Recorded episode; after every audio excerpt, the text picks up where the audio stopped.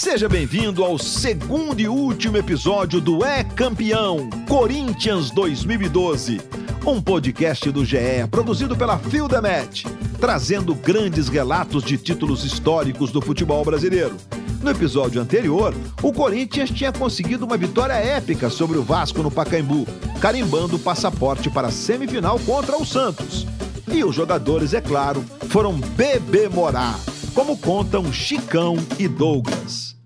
Mas no final deu tudo certo, fomos tomar nossa cerveja depois, conversar, relaxar, porque também é, é o que eu falei, a, a tensão que é, é, não é fácil não é, ser atleta de, de futebol. Cara, nunca, nunca me atrapalhou, nunca tive problema com isso, assim. Eu sempre, como tu falou, sempre falei de boa, né? É, o que eu fazia, às vezes, durante a semana, às vezes tomava uma cerveja demais, chegava no outro dia, cabeça explodindo para treinar, eu falava, ó, oh, porra, tomei demais ontem. E os caras, isso sempre me ajudou, porque eu, eu sempre falei a verdade. Falei, ah, ontem eu bebi demais, hoje. E os caras veem que tu consegue treinar, depois tudo certo. Cara, esse grupo todo mundo vivia, cara. Eu, eu não vejo problema nenhum se você tá tendo resultado em campo.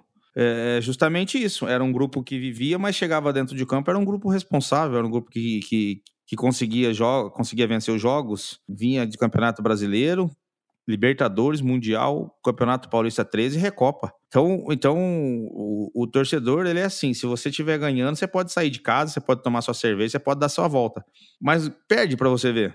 Dificilmente você ia me encontrar numa balada. Hum, dificilmente você pode. Agora, se você estiver num restaurante sentado, eu tô tomando minha cerveja, tô jantando de boa. Mas numa balada, ninguém, dificilmente ia me encontrar. Eu sempre saí, quando eu saí para ir, por exemplo, balada, que eles falam balada, eu ia num, show. Eu gostava de ir num show do Jorge Mateus, que eu sou que eu sou fã, que eu gosto, de uma música sertaneja, mas não ia sempre, porque também, cara, tudo tem a sua hora. Você ganha um jogo na Libertadores na quarta, você vai ficar dentro da sua casa deitado dormindo?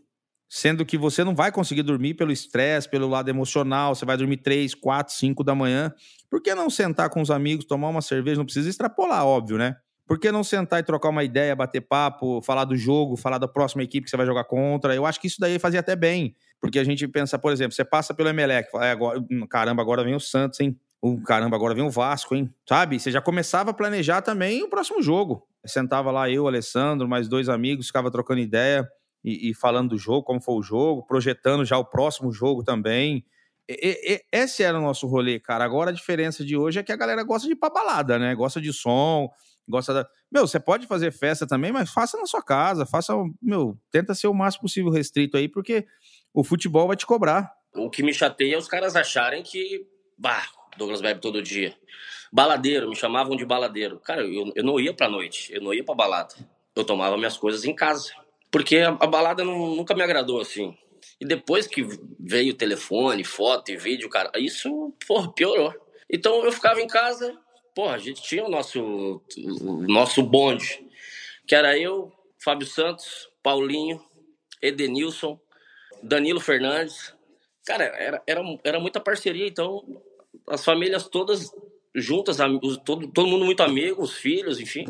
Então a gente juntava e ficava, cara, tranquilo. Não precisava estar tá saindo e se mostrando para todo mundo. O que, o que me deixa chateado é isso, dos caras acharem que eu era um alcoólatra perdido no, no, na noite. Manter esse clima de festa exigiria um enorme desafio. Nas semifinais, o Santos do técnico Murici Ramalho defendia o título. O time campeão da América em 2011 tinha uma boa leva de jogadores experientes, como Edu Dracena, o lateral esquerdo Léo e o meia Elano. E talentos promissores, Felipe Anderson, Paulo Henrique Ganso e, claro, Neymar. Dessa vez não ia ter camisa em branco no Corinthians. Se no jogo de volta contra o Vasco o clube conseguiu o patrocínio pontual de uma loja de departamentos, as semifinais teriam uma marca de caminhões estampada. E se o Corinthians avançasse às finais, a renovação seria automática para mais dois jogos. Tudo ainda muito longe dos 30 milhões para frente e costas pedidos pelo clube, mais ou menos daria para aproveitar o momento histórico para fazer alguma receita a mais. No campo, aos 27 minutos, Paulinho saiu pelo meio e achou Emerson Sheik, que cortou para dentro e mandou no ângulo oposto, vencendo Rafael Cabral. Boa bola do Alex. Olha a chegada do Paulinho. Ele é perigoso quando chega. Faz abertura, boa bola pro Emerson. Pode ser uma grande chance. Bateu pro! Gol!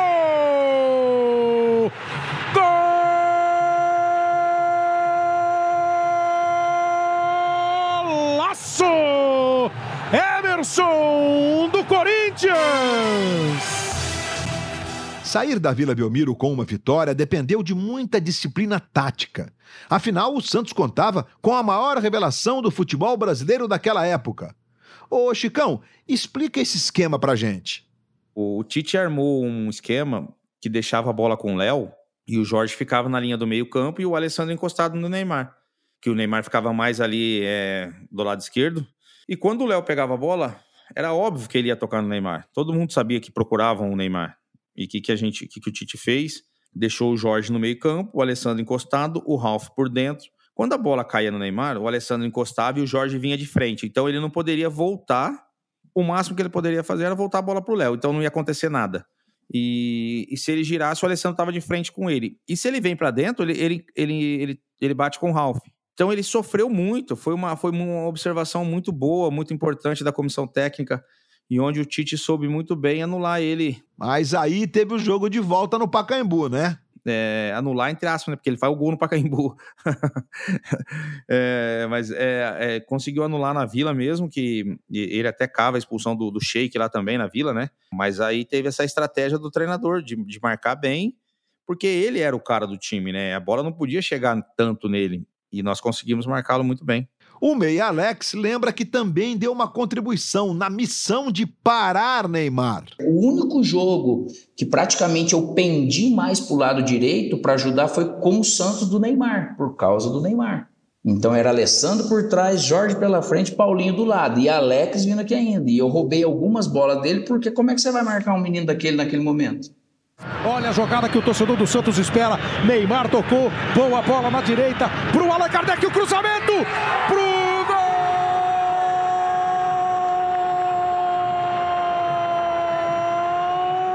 Neymar do Santos! A jogada começou com ele. O cruzamento do Allan Kardec. O Borges tocou nela. E me pareceu, e esse ângulo vai tirar a dúvida, que a bola do Borges bate na trave. E quem manda pro fundo do gol é Neymar, camisa 11. O artilheiro do Santos da temporada. Ele chega a 28 gols no ano. Na Libertadores ele também é o artilheiro, são oito. E o Santos abre o placar. Mas não era só Neymar. Chicão lembra de uma outra preocupação. O Ganso preocupava, porque ele tinha muita qualidade técnica, né? Não tinha intensidade, mas tinha qualidade. É, é, mas a bola não podia passar no pé do homem também, né? Senão ele colocava o Neymar na cara do gol, é, outro, outro atleta na cara do gol. Então era um cara também que a gente tinha um cuidado muito grande. É, é como eu falei, fisicamente não tinha intensidade, mas tecnicamente era o cara, era o cara do Santos. Mas aos dois minutos do segundo tempo, Danilo resolveu mais uma vez numa cobrança de Alex. Bate a falta o Alex, lá pra dentro da área. Olha a chance do Danilo! Gol! Danilo do Corinthians!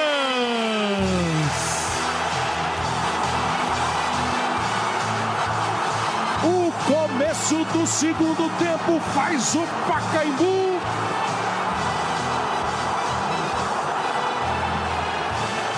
Falta cobrada por Alex. Um toque de cabeça do Edu. Ficou livre o Danilo. Dominou e mandou pro fundo do gol. Era o suficiente para Kleber Machado explodir no fim da transmissão.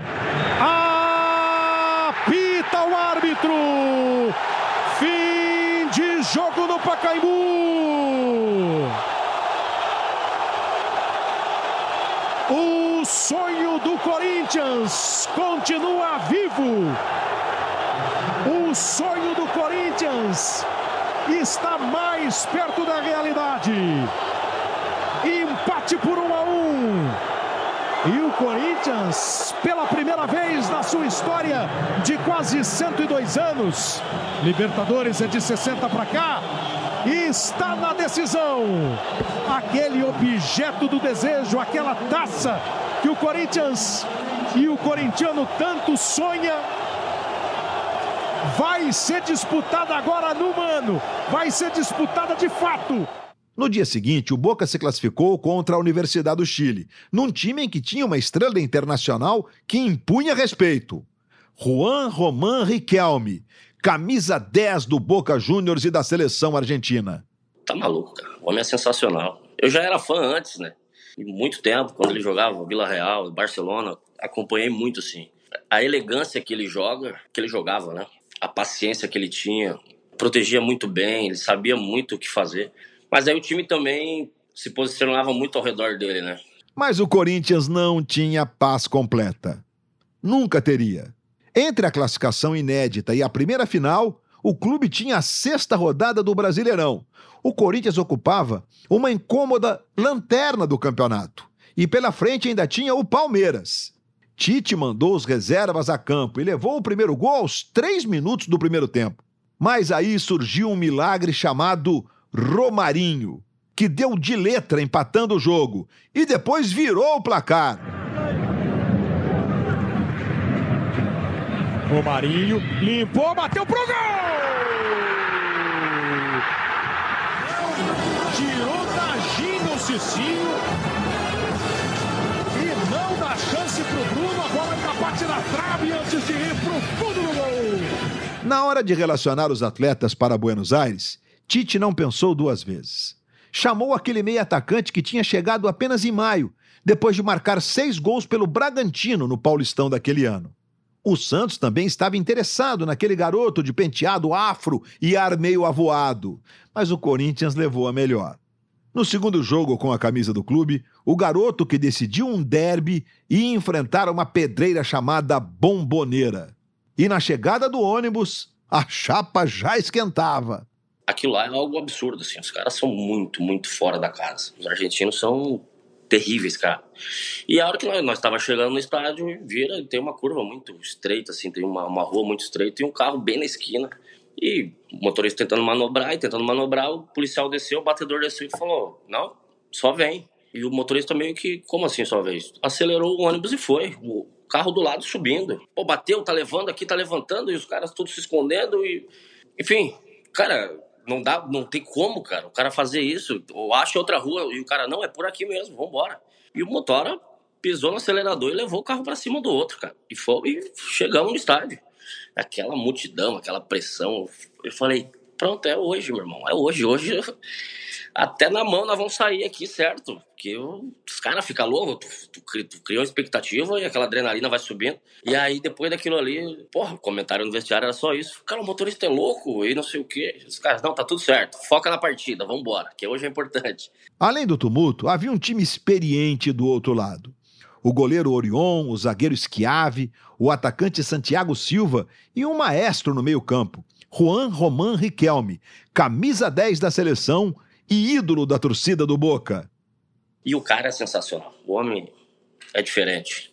Bem tranquilo. Ele deu uma entrevista uma vez falando. Muita gente questionava porque eu não corria tanto, eu não era rápido. Ele falou, mas quem tem que correr a bola não sou eu. Aquela velha frase clichê, mas é real isso. Pode olhar todos os, os vídeos dele, a qualidade é absurda, qualidade é absurda. Aí, aí vira por zona, porque ele é um jogador muito esperto, né? Porque às vezes ele, ele tá do lado do volante, então ele afunda para cima do zagueiro para abrir espaço para o cara que está do lado vir para dentro, um volante adiantar. Ele caia muito dos lados também. Então, tipo, todo mundo muito ligado, assim. E é difícil de você marcar, porque você não pode chegar muito atrasado. Se você chegar atrasado, se ele dominar e virar, você já perde, porque daí já desencaixa uma marcação ou outra. Então, é, é, é concentração os 90, né? E fazer o possível para não dar brecha para ele pensar, assim, não, não criar espaço para ele. E, mas mesmo assim é perigoso, não adianta, cara. Não era jogo para dar bobeira. A partida começou na bomboneira com bastante nervosismo, muitos chutões e poucas chances de gol. Aos oito minutos, Chicão teve sua primeira dividida com o atacante Pablo Mouchi, que formava dupla de ataque com Santiago Silva. Na primeira chegada, Chicão levou bola e tudo. Bem do jeito que zagueiro gosta, né, Chicão? Era um recado para os argentinos? Cara, é, eu, eu, eu gosto desse tipo de pergunta, por quê? Porque ali você mostra quem você é também, né? Na, na, dentro de campo, porque eles, eles acham que por ter ganhado já liber, várias Libertadores, eles iam chegar no Pacaembu, ah, não, nós vamos ganhar aqui, vamos se impor, não. E quando você dá uma entrada não maldosa para machucar o cara, mas que você dá uma entrada que você pega o cara e a bola, você mostra para ele que do outro lado existe um time também, existe adversário, que eles vão sofrer para vencer e nós vamos vender cara derrota se acontecer esse derrota. É, é justamente isso. A intenção de chegar junto era justamente essa, não de machucar o atleta, mas era realmente de passar uma informação para eles também que do outro lado tem um time. É...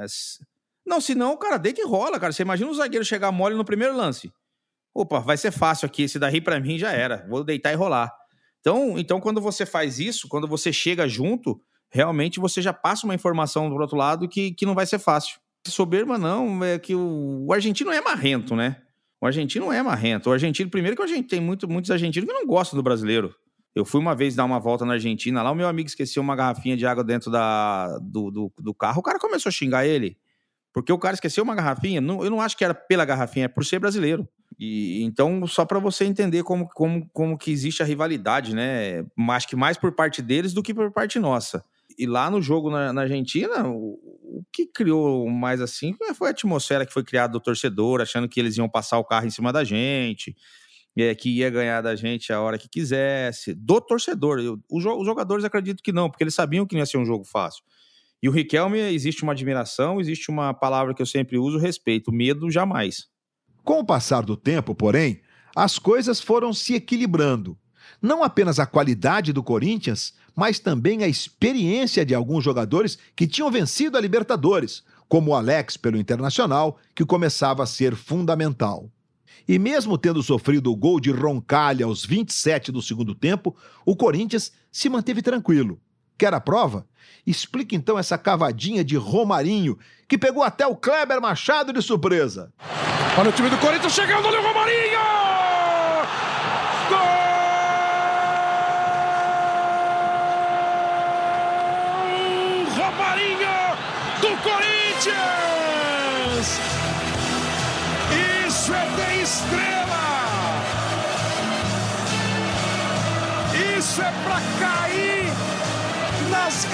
Graças, pra morar no coração da fiel torcida! E a jogada começa com o Paulinho tomando a bola do Riquelme. Emerson ajeita, Romarinho dispara, fica na cara do gol. E o gol não ficou pequeno, o goleiro não ficou gigante. Ele teve qualidade, habilidade, frieza. Foi o primeiro tapa na bola que ele deu na Libertadores da vida inteira. Fábio Santos também lembra da incrível personalidade do atacante. O Romarinho é um.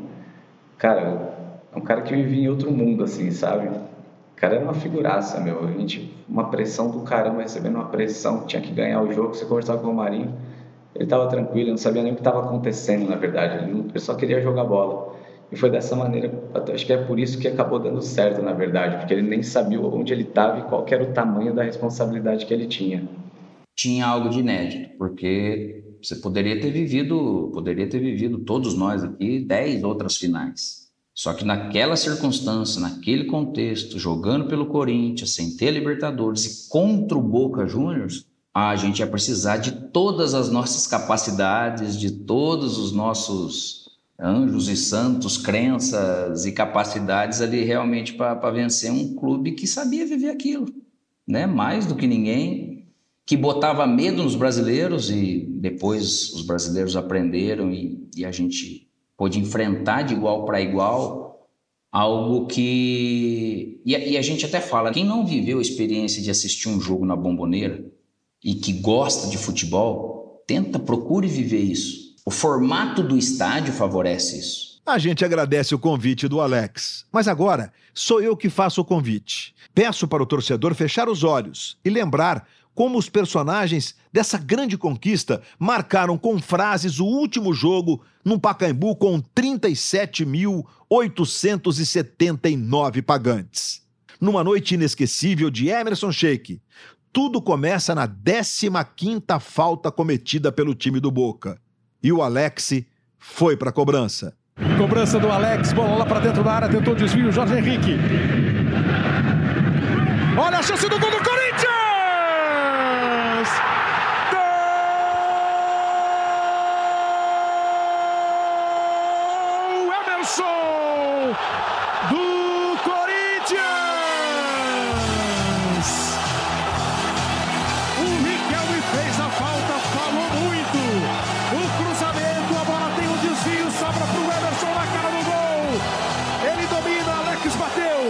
Jorge Henrique desvia. Na briga pelo alto. Olha o toque do Castan. Foi o Castan foi o Danilo que dá esse toque? Meio de letra. Para ela sobrar pro Emerson que ajeita no peito e manda pro fundo do gol. Olha a bola errada do time do Boca. Emerson dominou, vai para dentro, ganhou na velocidade, olha a chance do segundo gol!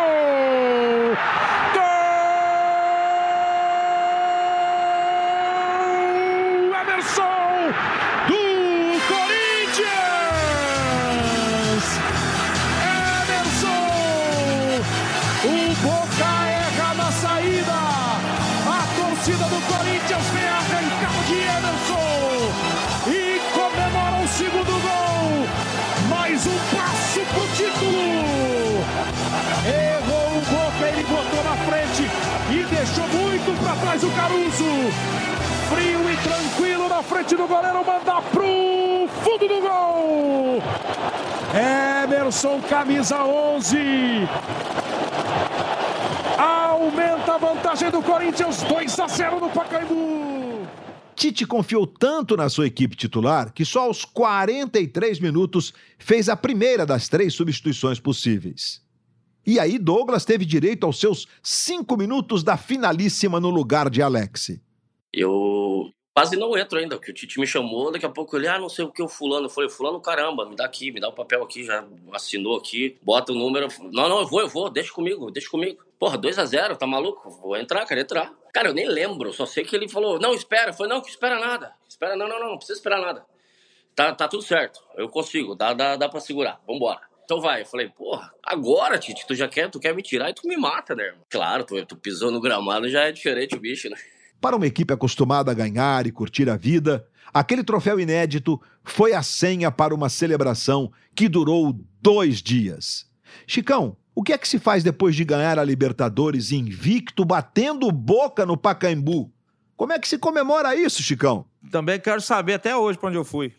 Brincadeira. Eu- nós fomos pro AMB, saímos do, do Pacaembu lá, nós fomos pro AMB, passar lá, né? Inclusive eu levanto a taça da, da Libertadores ali pra galera, né? No AMB. Tem uma foto ali que pegou bem. Depois acaba, a gente vai pra casa do Danilo. Por isso que eu falei pra você que era um grupo muito bacana, um grupo unido. Outros foram pra outros lugares aí comemorar. É, eu fui pra casa do Danilo lá e nós ficamos lá escutando uma, uma música sertaneja lá. Viramos a noite lá escutando um sertanejo. E à noite eu fui assistir o show do Humberto e Ronaldo ainda na quinta-feira com a minha namorada e hoje minha atual esposa. E, e fui e nós fomos assistir um show lá do Humberto e Ronaldo.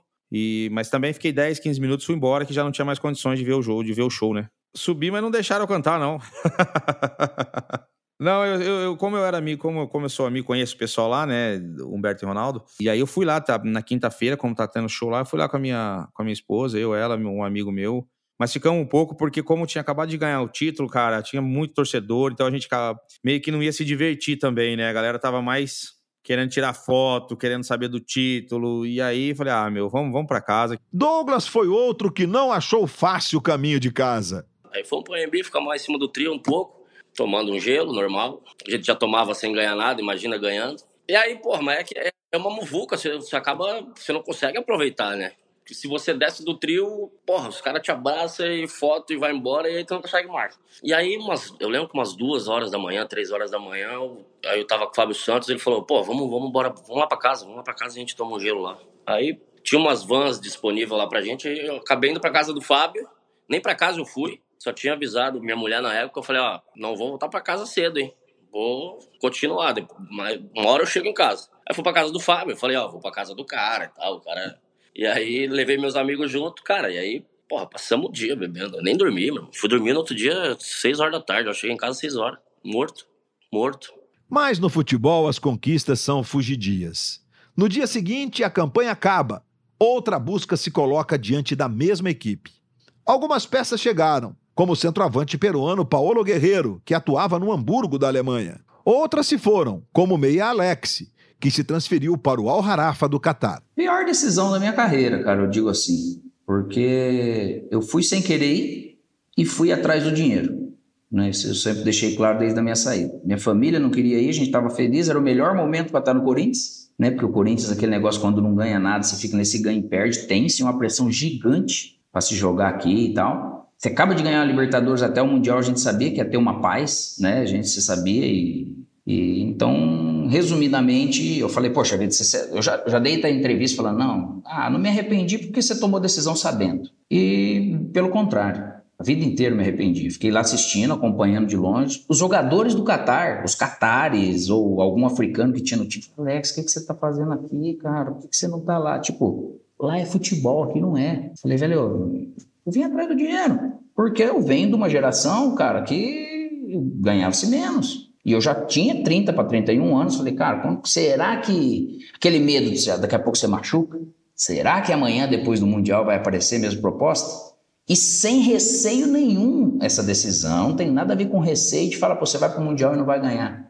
Não, certeza de ganhar não é que a gente tinha, mas segurança total pelo adversário, até que fosse o Chelsea. Pelo time que tinha, o nível que a gente tinha, meu Deus do céu, cara. Não sei se de repente facilitou abrir mão porque eu já tinha conquistado um Mundial não, eu, acho que foi o dinheiro, cara.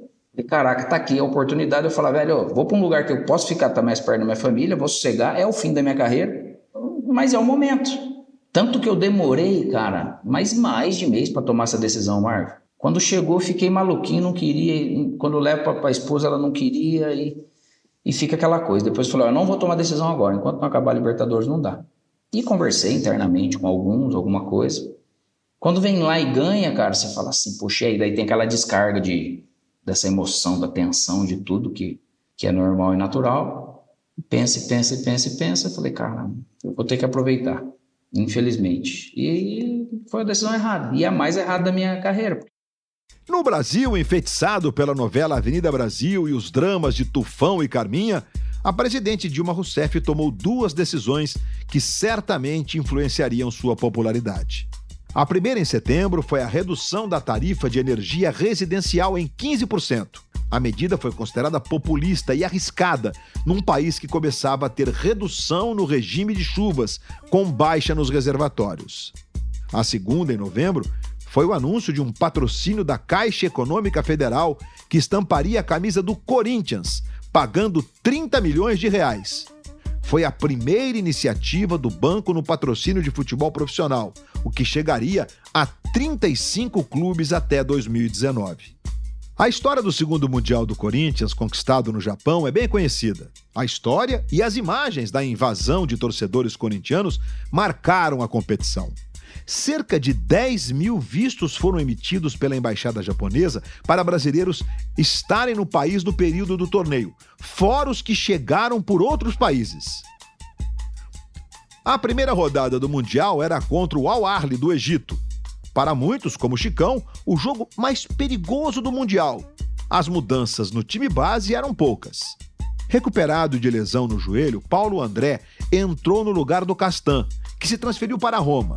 Douglas entrou na vaga de Alex e Guerreiro na de Jorge Henrique, fazendo dupla com Emerson Sheik. O Corinthians fez uma partida nervosa, a fim de evitar o vexame. Mas seria vexame perder para o Al Arli, Chicão? Eu acho que sim. Eu acho, não, tenho certeza. Tenho certeza, é, assim como aconteceu com outros clubes, né? Já aconteceu com outros clubes e, e o tratamento é, é igual. É, é, uma vergonha não passar, é, porque você tem maior, é, não mais estrutura, o investimento talvez é, é, maior, talvez os atletas que você tem aqui, alguns atletas de seleção, e não passar por um clube que não tem jogadores de seleção. Eu, eu acho que realmente ia ser um vexame, cara. Assim, assim como a gente pode citar o exemplo do Tolima, cara. Como foi, como foi tratado? É, vai muito nessa linha. Sexto colocado no Brasileirão, o Corinthians encerrou sua participação com uma derrota no Pacaembu para o São Paulo. Resultado que ligou os sinais de alerta, como lembra Douglas. A gente fez um segundo turno muito bom do Brasileirão e saímos ganhando aquele jogo, se eu não me engano. Os caras viraram o jogo 3 a 1 E aí, para você também endireitar um pouquinho a casa, né? O, o Jorge Henrique naquele jogo também foi expulso levou um puxão de orelha do Tite também. A gente fez uma parada em Dubai para fazer uns treinamentos, enfim. Levou um puxão de orelha, né? E eu acho que isso também serviu de lição. E foi um jogo difícil. Coube justamente a Douglas iniciar a comprovação daquele aprendizado, ao dar um lindo passe que virou assistência. Tive a felicidade de dar assistência pro Guerreiro. Porra, a bola, a bola caiu no meu pé direito, cara. Eu bati o escanteio um pouco baixo, o zagueiro tirou, o Fábio Santos devolveu para mim e ela veio na direita. Daí eu falei, será que eu vou com a direita? Pô, a direitinha não, não dá, é morta. Eu falei, tá, vou no três dedos que eu me garanto, aqui eu me garanto. E deu certo, o Guerreiro muito bem posicionado, e atrás dele já tinha Danilo também. Então, assim, dois, dois caras cabeceavam um absurdo. E, cara, deu certo, assim. Depois, aquela pressãozinha no jogo, a gente deu, né, e, enfim, no final deu tudo certo. Fábio, voltou no Douglas, não vinha da posição de impedimento, não. A enfiada de bola para área, olha o Corinthians chegando, olha o gol! Olha o gol! Olha o gol! Olha o gol! Gol!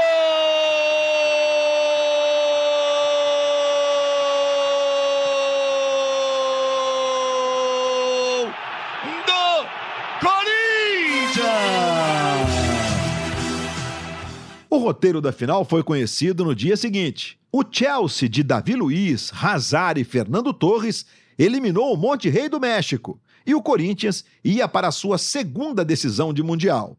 Na prancheta, Tite descobriu uma maneira de parar o campeão europeu, treinado por Rafa Benítez. O espanhol surpreendeu na escalação ao lançar Lampard, Ramírez e Moses, numa formação bem ofensiva. Chicão, como foi essa armação tática da final? A parte tática, quando ele coloca o Jorge Henrique para marcar o Ashley Cole. É, é, é, fundamental. O Douglas mesmo sabia que não ia ter condições de fazer essa função e, e, e, o Baixinho fez muito bem e ajudou muito bem o Alessandro ali. Explicar isso para o Douglas, porém, não foi a coisa mais fácil do mundo. A conversa foi uma das mais difíceis da vida do Meia, que tinha acabado de recuperar sua titularidade e sentiu, vendo Chelsea e Monterrey pela TV, que sua chance de jogar a final era mínima. Ah, acho que no, no hotel eu falei, ah, acho que azedou para mim, porque precisava de um cara rápido para marcar também do lado, e o Jorge fazia essa função também, do lado esquerdo dos caras e o direito nosso. E fiquei com aquilo na cabeça, trocamos de cidade e tal. E aí veio o burburinho, a imprensa falando. Eu falei, ah, não, porra, aí na minha vez, não. Enfim, deu, aí a gente chegou em Yokohama, tava no hotel, o Carilli bate na porta. O Fábio Carilli era auxiliar ainda. Ele falou, irmão, Tite quer falar com você no andar tal. Daí eu falei, não vou, eu não vou, vocês vão me tirar do time. Não vou, não vou. Ele falou, é sério, ele deu uma risadinha e falou, é sério, pô, o Tite tá te esperando. Eu falei, não vou, cara, vocês vão me tirar do time, eu quero jogar final. Eu esperei até agora e tal. Tá, beleza, lá fui eu, não tinha pra onde correr também, não tinha o que fazer. E aí eu e o Tite sentamos, trocamos uma ideia. E ele falou: Ah, é, você merece estar tá aqui, você merecia ser titular, você. Mas situações de jogo, e eu entendi também, porque o Jorge faz essa função muito bem, essa, essa função de, de, lado de campo, de, de ajudar na marcação. E, cara, e aí tinha o Danilo.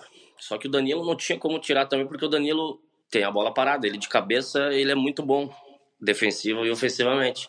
E como eu nunca fui um jogador egoísta também, cara, eu falei, aí eu interrompi ele, falei, professor, olha só, o senhor vai colocar o Jorge, nós vamos jogar pra caramba, e o Jorge vai jogar muita bola, e nós vamos sair daqui campeão, pronto. Final do jogo a gente se abraçou, tá tudo certo. Aí me abraçou, chorei, ele chorou, parecia dois malucos numa sala gigante assim. E aí foi isso, cara, a conversa foi muito franca, né, muito rápida, e vamos, embora. Falei, vamos embora, vamos, vamos treinar, já vamos embora. Precisar, eu tô lá e segue o baile. Não tem, não tem tempo ruim comigo, não. E no fim deu tudo certo. Num jogo que marcou gerações, visto e revisto na tela da Globo, os corintianos capitaneados por Alessandro viram Cássio ser o melhor em campo, em defesas decisivas contra Fernando Torres e Moses. O gol de Paulo Guerreiro, uma construção coletiva aos 23 do segundo tempo, é um orgulho especial para quem esteve em campo. Momento eternizado na voz de Galvão Bueno. Pensa, olha a chance, olha a chance, olha a chance agora. Danilo limpou, pé direito, bateu. O toque de cabeça, olha o gol, olha o gol, olha o gol, olha o gol, olha o gol, olha o gol, olha o gol, gol!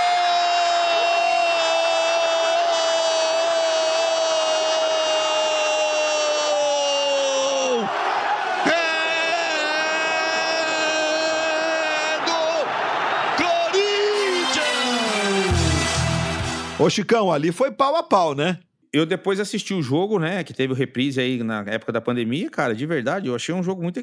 Óbvio que o Chelsea teve mais chance clara, mas foi um jogo bem equilibrado. O Corinthians jogou de igual para igual. Tanto que o gol nosso, todo mundo toca na bola. Só o Cássio que não tocou, né? O resto tocou na bola todo mundo. O Alessandro domina a bola, é, não tinha necessidade de ele voltar a bola pro Chicão, era só ele dar o passo para frente. Então o time estava tão bem sincronizado que, por, pelo Chicão ter um passe com qualidade, achar o Paulinho no meio de dois jogadores ali, como eu achei. Então, é, é, o jogo não é que estava controlado, mas era um jogo que estava, não, não vou falar tranquilo também, mas estava dentro do esperado, vamos dizer assim, que, que o Chelsea obviamente ia pressionar porque estava perdendo o jogo. Chicão, e teve esse papo mesmo que o Danilo queria mais jogo, é isso? Ele falou na mesa, depois que acabou o jogo, cara, que ele queria mais 20 minutos de, de, de, de futebol porque estava gostoso. Tava gostoso, aí eu olhei sério pra ele e falei: você tá de brincadeira, cidadão. 20 minutos, a gente tá sofrendo uma pressão do caramba ali. Você quer mais 20 minutos ainda? Depois do Mundial, depois do título, com a taça na mesa. Eu falei: ah, você tá de brincadeira, sofrendo uma. Tipo, mais ou menos isso. Pô, tava gostoso. Vamos continuar. O cara, o cara tá. Eu acho que não tava normal, né? Mas é o jeito dele, né, cara? Quem conhece sabe como que é. Dez anos se passaram desde aquele 12 de dezembro em que os gritos de Vai Corinthians tomaram a manhã por várias partes do país. Uma data que coroou um ano mágico e que deixou ecos no futebol brasileiro e no Corinthians. Tite assumiu a seleção brasileira em 2016 e se tornou o primeiro técnico desde Tele Santana a permanecer no cargo sem ter vencido a Copa. Em dezembro de 2020, o então diretor de futebol do Ilho Monteiro Alves venceu Mário Gobi nas eleições do clube e é o atual presidente do Corinthians. Ele sucedeu André Sanches, que obteve o segundo mandato em 2018 e alinhavou com a Caixa Econômica o acordo para o pagamento das dívidas do estádio de Itaquera, hoje chamado Neoquímica Arena. Desde o momento em que Andrés segurou Tite, o futebol brasileiro começou a acreditar um pouquinho mais em trabalho a longo prazo. Mas só um pouquinho. O capitão Alessandro é hoje o gerente de futebol e tem o Meia Alex na comissão técnica. Cássio, Fábio Santos e Paulinho integram o elenco corintiano. O Meia Danilo é o técnico do Sub-20 Alvinegro. E as memórias, essas não desaparecem jamais. É, na verdade, a gente conversa muito sobre isso, né? Eu falo agora quando, quando o Palmeiras acabou perdendo o Mundial, que você vê a repercussão que tem, né? Que você acaba tendo noção, você fala assim, caramba, velho, campeão mundial eu estava conversando isso com, com o Alessandro aqui no dia seguinte, né? Então, quando a gente está em atividade ainda, a gente não tem muita noção dessa, do peso e do tamanho dessas conquistas, sabe? O que marca a gente é você passar dentro do CT, ter um, um quadro gigante com a tua foto lá, você fala, putz, acho que eu consegui fazer alguma coisa. Mas essa, essa noção, assim, realmente, tu, tu, tu acaba não tendo ainda, sabe? São momentos, assim, esporádicos que você fala, puta, caramba, ganhei aquilo. Até porque enquanto você está em, em atividade, a cobrança ainda é muito grande, né? A crítica é muito maior que o elogio. Cara, não, ah, de verdade, cara, é, assim, para quem chegou na reconstrução do clube e conquistar o mundo, é surreal a história, né? Porque você chega num clube que todo, entre aspas, bagunçado, cai para a segunda divisão e, e, e, você fazer parte de todo esse contexto e, e dar esse presente ao torcedor, isso não tem preço. Torcedor não, né? Ao meu pai também, né? Como eu falei, meu pai também, eu, eu falo que você dá orgulho pro seu pai, isso não tem preço, cara. Você pode comprar carro, você pode comprar casa, você pode comprar o que você quiser, cara, mas se você não der orgulho pro seu pai e para sua mãe, eu acho que, que isso não tem valor nenhum. Casa, carro, o valor maior é você ter é poder dar orgulho aos seus pais. E eu conquistei isso, né? Conquistei dando e dando isso pro meu pai no time de coração.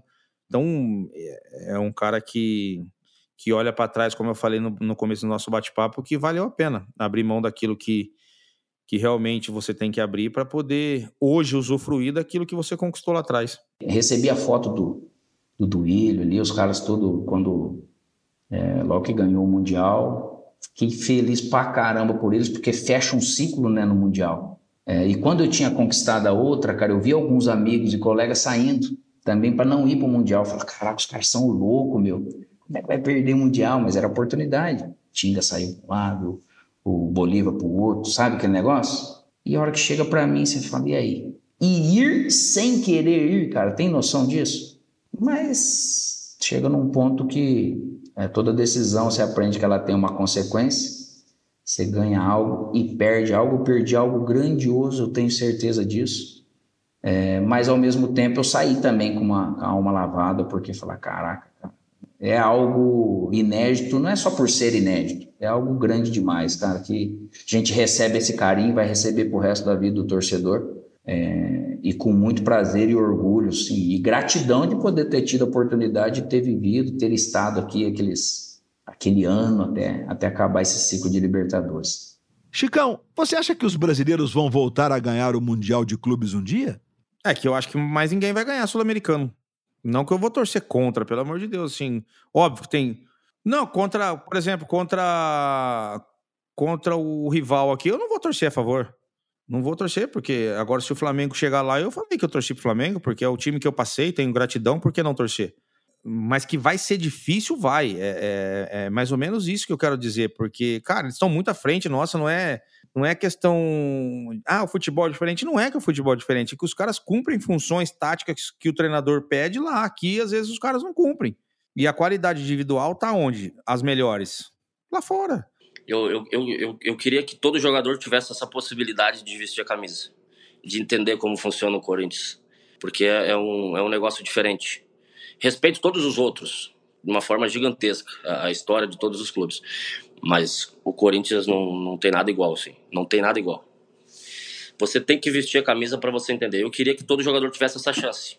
Cara, e você torce contra mesmo. Essa, essa última Palmeiras eu tava com, com um amigo que é palmeirense também. E aí ele vibrava, vibrava e gritava. E eu falava: Meu irmão, desculpa, eu te amo, mas eu não vou torcer pro Palmeiras. E outra, o último campeão mundial sou eu. Eu não vou. Logo, logo, o maior rival, isso é impossível, não tem como. E aí ele falava: sai, sai de perto de mim, não assiste perto de mim, eu vou te bater, eu vou brigar com você. E aí, porra, ainda bem, velho. E o time do Palmeiras foi muito bem no jogo também, cara. Foi muito bem, chegou perto, chegou perto. Chicão, quando você olha para trás e vê toda aquela campanha invicta, imagino que deve dar um orgulho, né? Como você traduz esse sentimento em palavras? Ah, é, é uma campanha que qualquer outro clube sonha em ter, né? Qualquer outro clube sonha em ter. Você passar pelo. Você passar pelo. A própria Melec tinha um bom time na época, né? Tinha, tinha tem, uma, tem uma pedreira, uma fumaça que a gente fala na gíria do futebol jogar lá. É, tanto que no jogo lá contra o Emelec, por exemplo, os caras jogaram spray de pimenta a hora que a gente estava subindo no, no, no, pro campo.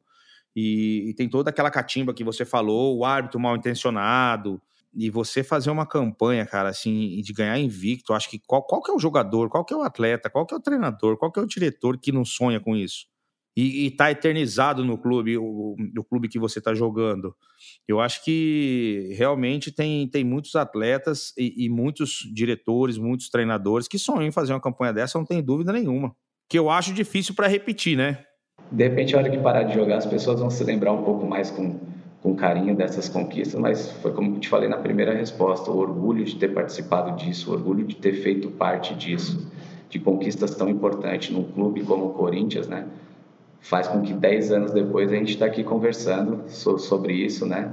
E você me fazendo lembrar e valorizar ainda mais essa, essa conquista que foi tão importante.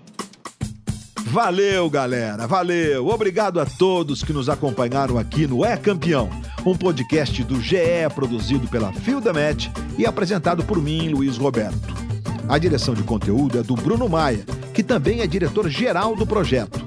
A produção executiva é da Milena Godolfin e da Leda Schildit. A coordenação de produção é da Milena, da Leda e do Rafa Barros.